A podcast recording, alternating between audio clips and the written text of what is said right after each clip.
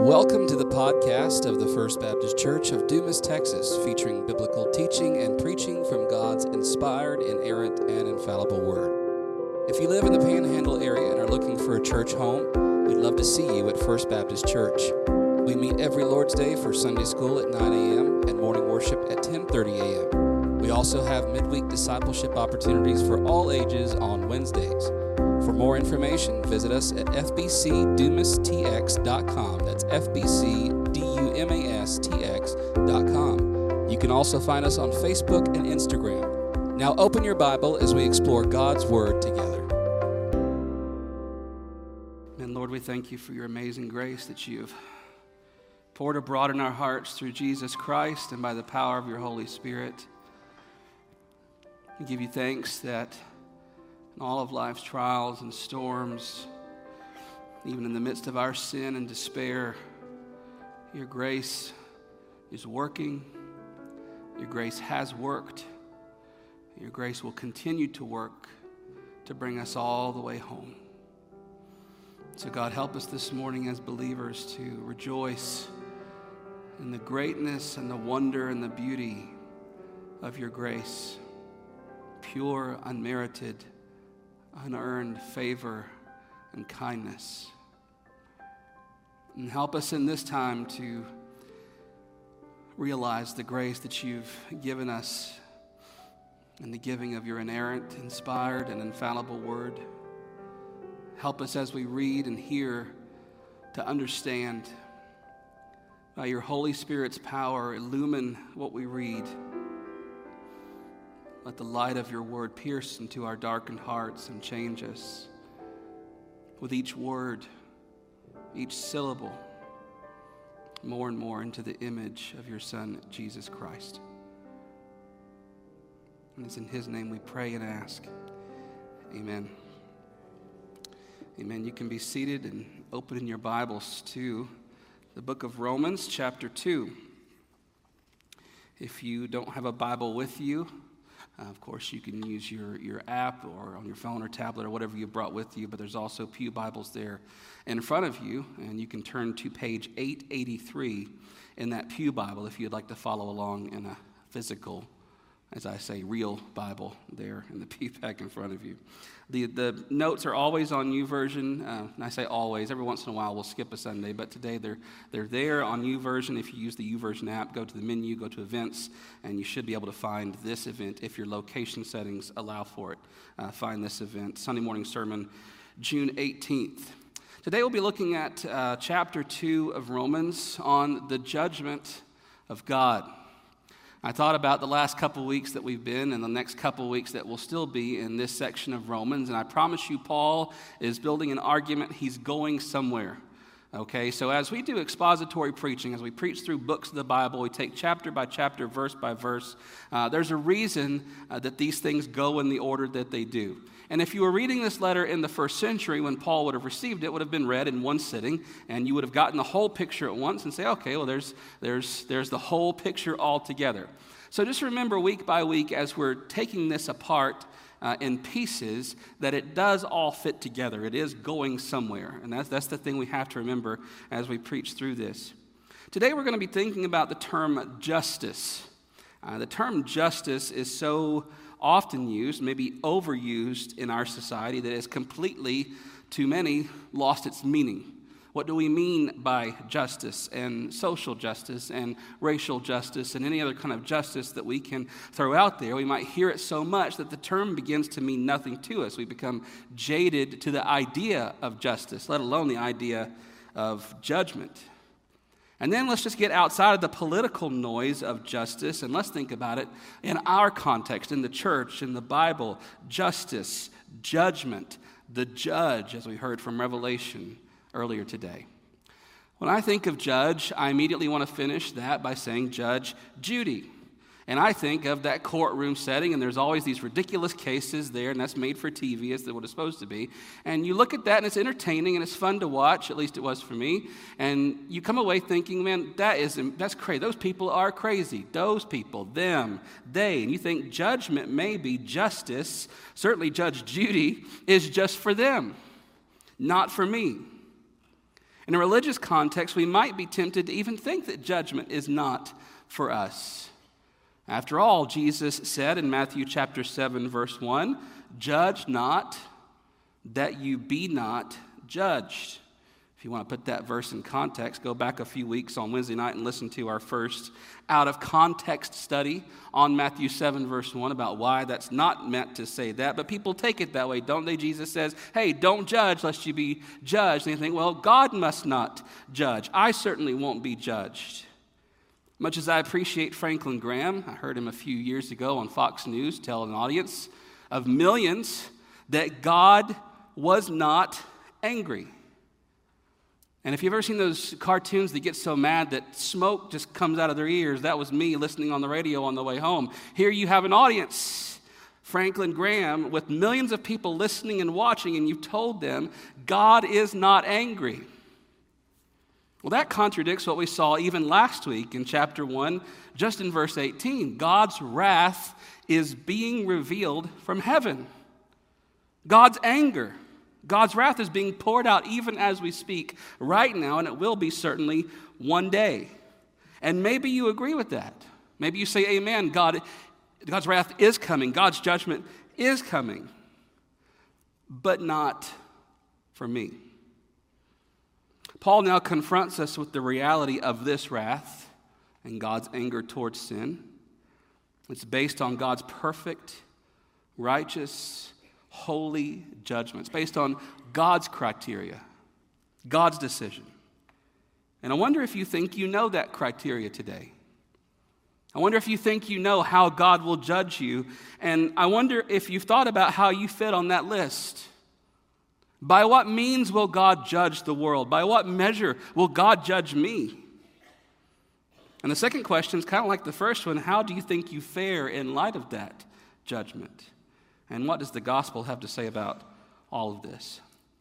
Let's pick up in Romans chapter 2, beginning in verse 1, and we'll read through verse 29. Therefore, you have no excuse, O man, every one of you who judges, for in passing judgment on another, you condemn yourself, because you, the judge, practice the very same things. We know that the judgment of God rightly falls on those who practice such things. Do you suppose, O oh man, you who judge those who practice such things and yet do them yourself, that you will escape the judgment of God? Or do you presume on the riches of his kindness and forbearance and patience, not knowing that God's kindness is meant to lead you to repentance?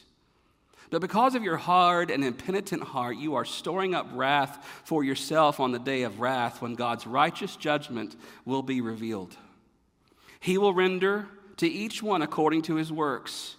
To those who by patience and well doing seek for the glory and honor and immortality, he will give eternal life. But for those who are self seeking and do not obey the truth, but obey unrighteousness, there will be wrath and fury. There will be tribulation and distress for every human being who does evil, the Jew first and also the Greek. But glory and honor and peace for everyone who does good, the Jew first and also the Greek. For God shows no partiality. For all who have sinned without the law will also perish without the law, and all who have sinned under the law will be judged by the law. For it is not the hearers of the law who are righteous before God, but the doers of the law who will be justified. For when Gentiles who do not have the law by nature do what the law requires, they are a law to themselves, even though they do not have the law. They show that the work of the law is written on their hearts uh, their conscience also bears witness, and their conflicting thoughts accuse or even excuse them. On that day when God, according to my gospel, judges the secrets of men by Jesus Christ. But if you call yourself a Jew and rely on the law and boast in God and know his will and approve what is excellent because you are instructed from the law, and if you are sure that you yourself are a guide to the blind, a light to those who are in darkness, an instructor of the foolish, a teacher of children, having in the law the embodiment of knowledge and truth, you then who teach others do not teach yourself. While you preach against stealing, you steal. You who say that the one must not commit adultery, do you commit adultery? You abhor idols, do you rob temples? You who boast in the law dishonor God by breaking the law, for as it is written, the name of God is blasphemed among the Gentiles because of you. For circumcision indeed is of value if you obey the law, but if you break the law, your circumcision becomes uncircumcision. So if a man who is uncircumcised keeps the precepts of the law, will not his uncircumcision be regarded as circumcision? Then he who is physically uncircumcised but keeps the law will condemn you who have the written code and circumcision but break the law. For no one is a Jew who is merely one outwardly nor is circumcision outward and physical, but a Jew is one inwardly, and circumcision is a matter of the heart by the Spirit, not by the letter. His praise is not from man, but from God. Number one today, the first truth we come face to face with is that you will be judged. You will be judged. Every single person in this room, under the sound of my voice, and outside of these walls that has ever lived and ever will live, will be judged. Now, I wonder if that comes as a shock to you. You consider yourself above that, better than that. Perhaps you came into this place this morning thinking, I'm a, I'm a relatively good person compared to so and so, compared to them, to compared to what I see on TV, compared to my family. I'm a good person. It would have come as a shock to many of Paul's hearers, too, particularly his Jewish hearers, as he addresses them so often in this context. Paul expected his hearers to agree with everything he said in chapter 1, verses 18 through 32 about the wrath of God and human sexuality and depravity and the judgment of God that is coming upon them. He expected them to hear that and to say, maybe as many of us did, aloud, Amen. So long as we think that that's them and not me. We addressed this a little bit last week, but this week Paul makes it abundantly clear. Look at Romans chapter 2, verse 1 again, and see how he says, Therefore, you have no excuse, O man. Back in chapter 1, verse 20, at the end of that verse, Paul said, So they are without excuse. And so, Paul in chapter 1, as he's unfolding this concept, uses that, that third person plural way of, of referring to something. They have no excuse. But here in chapter 2, verse 1, we switch to that first person, or second person singular. You have no excuse, oh man. In preaching terminology, Paul switches from his shotgun to his rifle, and he goes right in for the kill on those who are listening. In case there was any confusion of who Paul was talking to, not just them, but you and me. Paul speaking to those who presumed that they were off the hook. There's no judgment coming from me, or there's no judgment at all. And he means by this, as one commentator said, to throw a bucket of cold water on the self righteous that were hearing him. Maybe it throws a bucket of cold water on you this morning. Paul says, You who think you sit in judgment over them, you think you sit in judgment over them. And then he asks rhetorically, How do you think you will be judged? You who have set yourselves up as judges over others, what will be the criteria of your judgment? Won't it be the same as it is for them? You who quickly pronounce the sentence in chapter 1, verse 32, those who do such things deserve to die. You who amen that sentence and proclaim that sentence to sinners, what do you think your sentence will be? Paul says, because you practice, at the end of chapter 2, verse 1, you practice the same things. Yes, they are sinners. So are you. In verses 2 through 3, Paul says, God's judgment rightly falls on sinners. And then in verse 3, do you suppose, O man, you who judge those who practice such things and yet do you do them yourself, that you will escape God's judgment? God's judgment rightly falls on sinners. You are also a sinner. So, do you think that God's judgment will just simply skip over you? Do you think that you'll somehow just escape? For many of the hearers, the Jewish hearers in Paul's audience, believing or not, this would have come as a shock to them. Because even for believing Jews in Paul's audience, there might have been some of those vestiges of that racial superiority because of who they thought they were inside of God. We're God's people. We have God's law. He chose us. And perhaps there was this thinking that there was a different set of standards for their judgment. Maybe you think there's a different set of standard for you. And Paul says here rhetorically at the end of verse 3 Do you think you will escape this judgment? Rhetorical answer is, of course, you will not escape this judgment. Verse 4 gives us another option, though. Or you presume on the riches of his kindness and forbearance and patience, not knowing that God's kindness is meant to lead you to repentance. Okay, maybe you admit your sin. Maybe you're ready this morning to say, okay, I know I'm a sinner. I know I deserve judgment, but sin is no big deal with God. Maybe you've been led to believe that the gospel is that, yes, you are a sinner, but God doesn't care. Maybe you've been led to believe that the gospel, the Bible teaches that we mess up and make mistakes, but God's okay with that. It's no big deal. Paul says, You presume Literally, that word means despise. As so to abuse someone or take advantage of someone, you presume upon his kindness and his patience and his riches. And by doing so, assuming that all is great, it's all good, God will wink at my sin, God is love, mercy, grace, and kindness, and he doesn't care about my sin, you presume upon his grace and you miss the point. His kindness and his patience toward you is not because you are good or that everything is okay. His patience and his kindness toward you is because he is merciful. 2 Peter chapter 3 verse 9 says he is desiring that none should perish, but that all should come to repentance. And Peter says that's why he delays his coming and his patience and his kindness, not because you're so good, but because he's so patient and merciful. But Paul says our problem in verse 5 is you're hard to show us what our self righteousness really is.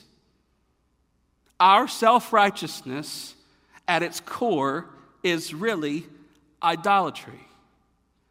Because it comes down to these two options in self righteousness you either say, God will judge, just not me, or you say, God won't judge because he's simply love and grace and kindness and mercy. And you see, either way you go, either side of the road that you fall off into the ditch on, idolatry and self righteousness fuel this sort of ironic, cruel way of thinking. Paul says in verse 5, because while you think you're storing up goodness for yourself in self righteousness, while you presume upon God's grace and kindness and mercy, and you think that's what you're storing up for yourself.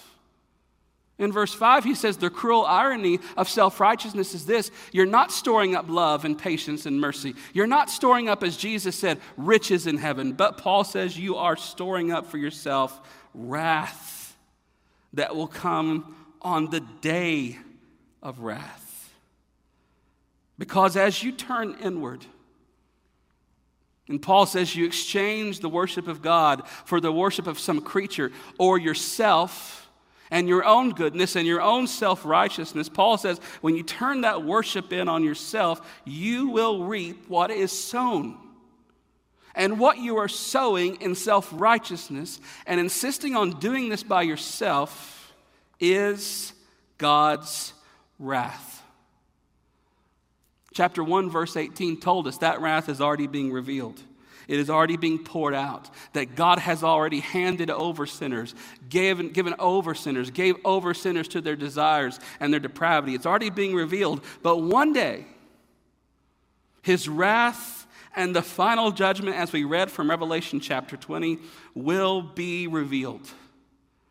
And on that day, we need what Paul says in chapter 1, verse 17. We need the righteousness of God revealed to us. Why? Because, verse 18, the wrath of God is being revealed. We must understand that. Repent of our sins because judgment will also be revealed. And what will be the criteria or the standard? Maybe you're okay with this to this point. Yes, God will judge. God will judge me. What will be the criteria or the standard? I remember listening to a podcast where the host went to a Christian bookseller convention. Okay, you hear this? A Christian bookseller convention. And one of the questions the podcaster asked Christian booksellers, many of them, on the day of judgment, will God lower his standard of holiness for you? And it was remarkable how many of them said, Yes, I think God will lower his standard for me. God will lower his standard because, you know, how else are we going to get into heaven unless God lets off some of the holiness? Unless God lets off some of the righteousness and the perfection. Unless he lets off of that, I don't know how we can get into heaven. So he must lower his standard. Look at what Paul says in verse 6 He will render to each one according to his works. Those who by patience and well doing seek for glory and honor and immortality, he will give eternal life. But for those who are self seeking and do not obey the truth, but obey unrighteousness, there will be wrath and fury. There will be tribulation and distress for every human being who does evil, the Jew first, and also the Greek, but glory and honor and peace for everyone who does good, the Jew first, and also the Greek. This judgment will be according to God's perfect law. And according to verse 6 and what we saw in Revelation chapter 20, this judgment will according to your works. And all of the good Baptists say, wait a minute, my works? I thought we were saved by grace through faith alone, not works. Isn't that Paul's whole message? Isn't that where we're going? I mean, if you know the book of Romans, you know that is where we're going. But for today, we're here in chapter 2. Did Paul change his mind suddenly about justification? When he said in chapter 1, verse 17, that the righteousness of God is revealed from faith for faith, that the righteous shall live by faith, has he suddenly changed and now it's all about works? Paul is quoting here from, presumably, Psalm 62, verse 12, in which the psalmist, speaking about the day of judgment, says, God will render to each man what he deserves. I want to ask you a simple question. Just pause the theological gears for a second judged by works, judged according by what you do, I want to ask if God gives each person what they deserve, exactly what they deserve, no more, no less, here's the question is that not justice? If God gives you exactly what you deserve, you get what you've earned, no more, no less. Is that not justice? And God's judgment will be perfectly fair and perfectly holy. And then Paul, in sort of this hypothetical argument in verses 7 through 10, says, Listen, verse 7 if you've done good, judged by works, and you've done good, guess what? Eternal life. Verse 8, opposite is also true, but if you've done evil, wrath and fury. Verse 9, it's bad news, bad bad news. It's bad news for those who do evil. And in verse 10, good news for those who do good. And verse 11 makes sure we understand that there's no partiality with God. He's not taking into account whether they're Jew or Greek or Gentile or whatever the, the sort of uh, categories that they form for themselves or we form for ourselves. God's not taking that into account when He judges. Perfect, fair, equal, holy, you get what you deserve according to God's justice. You do good, eternal life. You do bad, eternal death. And so you say, that sounds fair. We, we agree this is fair. That's great. So let's do it. Let's be good. Let's be righteous so that we can have eternal life. I want to ask have you not been paying attention? God's wrath is revealed on sin. His righteousness is revealed against all sin and all sinners, and that includes you. You will be judged according to your works. I wonder if you still think that's a good thing. That uh, I'm, I'm fine with that. If I died right now, I stand before God, He opens the books, He judges me by my works. I wonder if you think right now that you'll get a passing grade. Yeah, my goodness outweighs my bad. I'm not a bad person like those people, or the people on TV, or the people in my family, or my friends. I'm, I'm good. I'm better than them. And so I'll be okay. Let's do this. If you've done good, eternal life. That's me. Francis Schaeffer once said that the judgment of God is sort of like you've carried around your whole life this secret tape recorder, or whatever the modern version of that would be a phone voice recorder or action recorder on our phones or something. He says, Imagine that all the time, everywhere, secret tape recorder for your deeds, your words, your thoughts, your feelings. And then you come to the day of judgment. God rewinds the tape recorder, hits play. To quote Dr. Phil, the great theologian, how's that working out for you? if God's standard is perfect and pure and righteous, the tape is played back. How do you measure up? Do you stand a chance? The Jews listening to Paul might have been shocked to think that this applies to them, and they would have said, perhaps, of course. God's chosen people, after all. We're, we're the ones. Maybe you're shocked that this applies to you because you've come in again thinking that you're relatively good. I want to remind you this morning, as Paul says here, God does not care who you are, God does not care where you're from and He does not care what you think about yourself. In terms of His judgment, all will be judged by the same concrete, holy standard. For them and for us, Paul says God has granted patience in this time. He's granted time, a time of mercy for you to repent, for you to turn to Him, for you to be made right with Him. This is a time of mercy, but this time of mercy will not last forever. It will come to an end, and the judgment will come. And I wonder if you've thought this morning what your verdict will be. When the books are opened, as Revelation said, when the tape is played back, how do you stand before God? How do you think you stand now? How do you think you will stand then? And that gets us to this next question I have. Number two today where is your trust? That's the central question at the heart of the gospel, isn't it? It's the central question in every church service, with every sermon. Where is your trust? Where is your hope for salvation? It comes here in this context in the package of self righteousness. Yes, in part for Paul's Jewish audience that might have been listening or hearing this letter, but it's for us too. In verse 12, he says, All will be judged by the law, whether they had it or not. In verse 13, he says, Yeah, the Jews had the law. We read in, in, Exodus, we went through the whole story. They're at Sinai. God gives them the law, He reveals it to them. He didn't give it to Egypt, or to Assyria or Babylon. He gave it to his people, Israel, the Jews.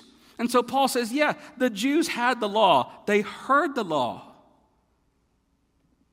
But he says it isn't just the having and hearing of the law that does anything. The law is not just about hearing and having, it is about doing. The law requires absolute, perfect obedience in the doing. Why James says in chapter 1, verse 22 of his letter, we shouldn't just be hearers of the word, but doers of the word. The same applies to the law. They couldn't just hear it and have it and claim that as their salvation. We're God's people. We have the law. God would have said, okay, you have the law. You've heard the law. Are you obeying the law? But what about those who don't have the law? Verses 14 through 16, Paul says they're going to be judged by it anyway. Verse 14 when the Gentiles who do not have the law by nature do what the law requires, they are law to themselves, even though they don't have the law. They show that the works of the law is written on their hearts, while their conscience also bears witness and their conflicting thoughts accuse or even excuse them. So the Gentiles didn't have the law. God gave it to his people, Israel, the Jews. They'll be judged by it. The Gentiles didn't have the law in that way, tablets of stone revealed from the voice of God. But Paul says at some level, remember last week, at some level they did have it. Made in the image of God, with his likeness and his image pressed onto every single human being, Jew and Gentile. Paul says, remember back in verse in chapter 1, they have it, they know it, they knew it, but in their sin, they have suppressed it. And so in chapter 1, verse 20, he says, They are without excuse.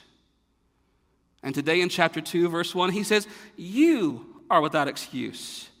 And the fact that that image of God is there and there's some conscience in each of us that tells us right and wrong. And it's how we live in this life, no matter where you're born or what you grew up thinking. There's a conscience, there's a, there's a concept of truth and falsehood, of right and wrong. And God says that will stand against you on the day of judgment. You might excuse yourself with it now and talk yourself into believing and thinking anything about how good you are. But on that day, it will accuse you, and it will accuse you rightly. Paul says, verse 16, on that day, watch this part. When God judges the secrets of men by Jesus Christ. You might be fine today if we, if we can go back and put the filter on what God judges from maybe you know 9 a.m. to now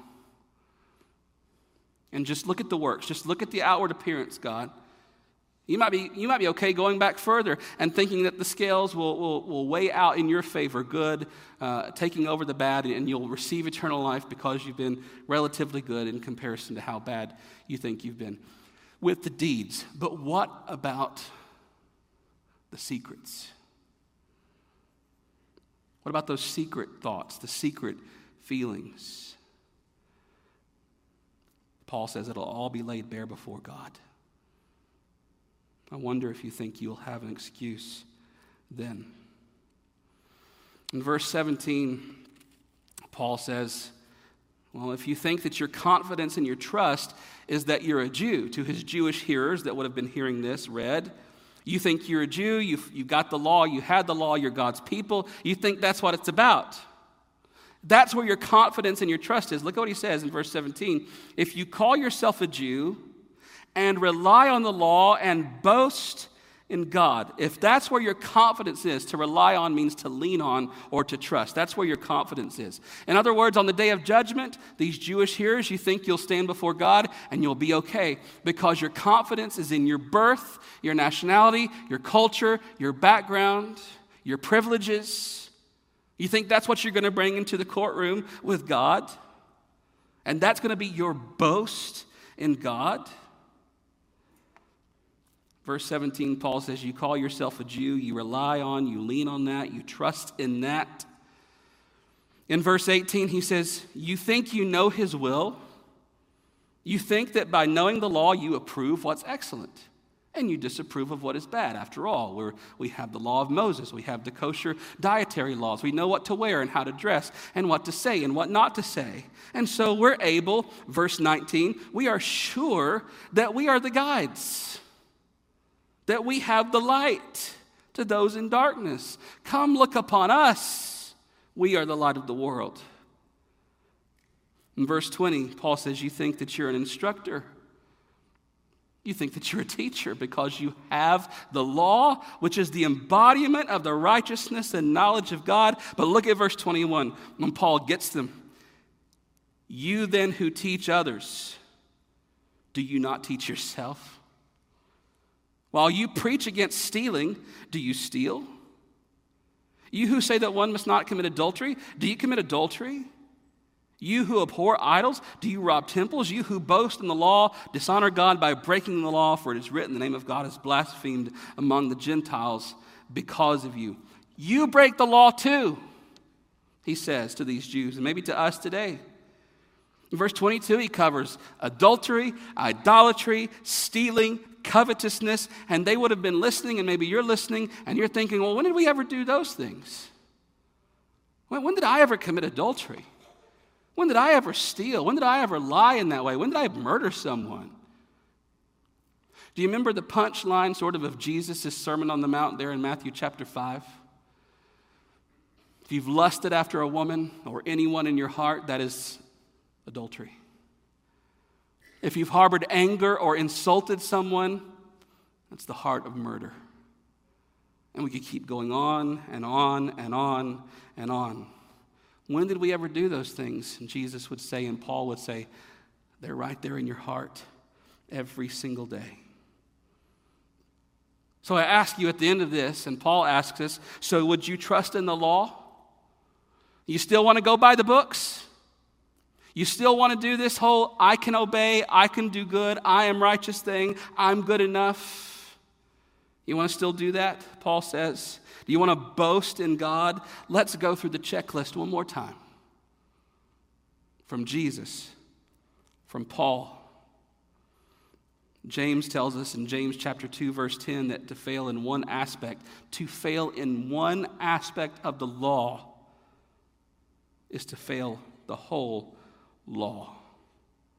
And so, if adultery and stealing and murder is in your heart, you are captive to sin. And I ask you again, do you still want to do this by the book? But how often is that the case? Maybe it's still the case for you now. No, no, no, no, no. I'm good.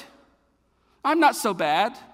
They're not so bad. My dad's not so bad. That person who doesn't know Jesus isn't so bad. Maybe the judgment will be different for them. I want to ask you what standard you're using today to say that. Are you using your standard, someone else's standard, or are we listening to God's standard, which is absolute 100% all the time perfection? And Paul said there in verses 23 through 24, he said, by boasting in these things, by boasting in your pride and your self righteousness, he says in verse 23, you are breaking the law. And you say, What law am I breaking by the self righteousness and, and thinking I'm, I'm good? Verse 24, it is written, The name of God is blasphemed among the nations because of you. Paul says, You know which law you're breaking? When you claim to be righteous in yourself, when you claim your works as the confidence of your salvation, do you know where you're breaking the law? The third commandment do not take the name of the Lord your God in vain. And the Jewish hearers would have said, well, we don't do that. We don't even speak the divine name. We substitute Adonai or Hashem. We don't ever say the promised covenant name of God. Maybe we do the same thing. I never use Jesus' name in vain. I never use that, that combo curse word that invokes God's condemnation on people. I don't do that. I don't take God's name in vain. Paul says, Oh, yes, we do. Because to take God's name in vain is more about than what we just speak. It's as if we take up the jersey of God and we say we're on the team, put us in, and then when He puts us in, we completely botch what we're out there to do and we bring shame upon God. We say we belong to Jesus and we go into the world and live like we don't belong to Jesus, and Paul says, You are taking the name of the Lord in vain. And he says this is blasphemy. Self righteousness, at the end of the day, is idolatry, and idolatry is nothing more than blasphemy. Paul wants us to know, though, starting in verse 25, that the law isn't bad. Specifically, circumcision isn't bad. Circumcision was given to Abraham and the Jews as a sign, holy and good and righteous. But he says in verse 25, it is indeed of value if you obey the law. But if you break the law, your circumcision becomes uncircumcision. What's the point, Paul says, in receiving that physical sign as a Jewish male if you then go on to break the law? Paul says it's of no use whatsoever. It's the starting point, it's the physical sign, but it brings with it the requirement of absolute total obedience. And so Paul says to his Jewish hearers if that's what you're relying on, your circumcision, your birthright, the promises of God in the old covenant, that's fine, but you've got to perfectly keep the law. And in verses 26 through 27, he turns the whole thing on its head and makes the Jewish listeners probably stop in shock at what they hear. But what if someone who is uncircumcised, Paul? Paul says, well, if the uncircumcised keep the law better than you, then it's just as if they were circumcised. And he says they will sit in condemnation over you. You had the written law and you break it. They didn't have the written law and somehow they keep it. Don't you think that will be the same? But I want you to see this morning the predicament for them is the same. Remember, whether they had the law or whether they, they didn't have the law, the question is listen to this question who can keep the law perfectly at all times and in all places? And the answer is no one. Remember, this argument's unfolding. Paul is going somewhere this week, next week, as we continue to go through this letter. But he says to the Jews, relying on the law, relying on circumcision, then you got to keep it. And he says to the Gentiles, if you think you're going to be saved by works, again, you got to keep the law. But Paul's argument is clear no one does, and no one has an excuse. So let's see, lastly, today, your need. Verses 28 through 29 tell us no one is a Jew who is merely one outwardly, nor is circumcision outward and physical, but a Jew is one inwardly, and circumcision is a matter of the heart by the Spirit, not the letter. His praise is from man, not from God. This is Paul's thesis here. This is the, the thesis of this whole first section of the book of Romans. Listen, the whole thing tells us that no matter the outward physical stuff you think you bring into God's judgment, your need is beyond mere knowledge.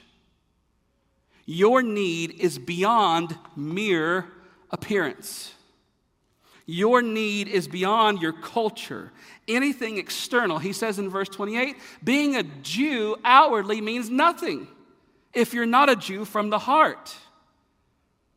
Verse 29 says it's not about the outward circumcision of the body, it's about the inward circumcision of the heart. And listen, he's quoting Moses. In Deuteronomy chapter 30, verse 6, Moses tells them this. It's more than this physical sign. You must be circumcised in your heart. It's not a checklist to be looked at and checked off piece by piece and step by step. It's of the heart. And Paul says, listen, the only person who can do this for you is the Holy Spirit. I want you to, um, for a moment, replace the Jewishness of all this with modern American evangelical Christianity, maybe even you. And as, as fun and interesting as circumcision is, let's think about stuff that we rely on. But, Pastor, I said a prayer when I was four. Pastor, I remember, I remember filling out the card with the deacon on the front pew. Pastor, I remember walking the aisle or raising my hand. I remember going to church. I remember being baptized. But you've never come to an understanding of your sin and God's wrath. Maybe you've never seen yourself in the mirror of God's law and known your brokenness and sin. You've done the thing, you've checked the box, you've played the part, and you're lost. It's easy for us to look at these in the, in the text and scoff at them. Of course, it's not about works. Of course, it's not about outward performance when we often trust our own self righteousness just as much. Paul says we all stand without excuse before a holy, righteous God who will judge us by the law with no partiality, no favors, no extra credit, God's perfect law. And you want to trust in that for yourself? I keep the law. Do you? I'm pretty good. Are you? Tony Merida says we are all going to be judged by God's perfect standard. And no matter who you are or where you came from, you are a lawbreaker. And maybe you're asking me this morning, as Jesus' disciples asked him in Matthew 19 25, you hear all this and you think, well, uh, who can be saved? Who then can be saved? None of us are perfect. God requires perfection. Dead end. And Jesus said, Matthew 19, verse 26, you're right. With man, with you, it is impossible. But with God, all things are possible. Although we are lawbreakers, rightly deserving God's wrath, there was one who came to keep the law for us. In Matthew 5, verse 17, Jesus says in the Sermon on the Mount, I did not come to abolish the law, but to fulfill the law. Paul says in Galatians chapter 4, verses 4 through 5, that in the fullness of time, God sent forth his son, born of a woman, born under the law, so that what? He could redeem those who were under the law and make us the children of God. You see the wonder in the gospel there. You are lawbreakers, but in Christ, you are called sons and daughters but it came at a high cost. These here who trusted in the law, who trusted in circumcision, who claimed that, they missed the point. Without going into all the fun details, circumcision is about being cut off. And it points to the verdict of those who disobey God and don't keep his covenant, that they deserve the judgment of God to be cut off. And Paul says, without exclusion, without exception, we have all fallen short of the glory of God and deserve to be cut off from Him. But the good news of the gospel is that this perfect, pure lawkeeper, Jesus Christ, Himself was cut off for you. So that you and I, lawbreakers, cut off from God, might be brought near. And Paul says in Romans chapter 5, verse 8, God shows his love in this way, and that while we were still sinners, far away from God, rebellious, cut off from the covenant of God, Jesus Christ died for us, bearing the wrath and the judgment on our behalf, so that we could receive blessing and grace and life. This is the universal answer for salvation. There is no other route, there is no other plan, there is no other option. Paul says in verse 9, judgment is coming to the Jew first and to the Greek. He said it again in verse 10, to the Jew first and to the Greek. Law, no law, culture, Gentile, judgment is coming. I wonder if you caught that language because we've heard it before. Back in chapter 1, verse 16, the gospel is the power of God unto salvation for all who believe, the Jew first, and also the Greek. Your need this morning is an inward transformation of your heart by the Holy Spirit. Your need this morning is the righteousness from God to save you from his judgment. And listen, here's the good news. Don't miss the good news because someone will ine- inevitably come to me and say, Pastor, that sermon was so gloomy and dreary and death and destruction. No, here's the good news God has provided for your need in the giving of his son and his gospel. Listen, the law reveals our need of a Savior. But the gospel announces that Jesus is that Savior. Unbelievers here today, you are abiding under the wrath of God. He is angry, and there will be judgment.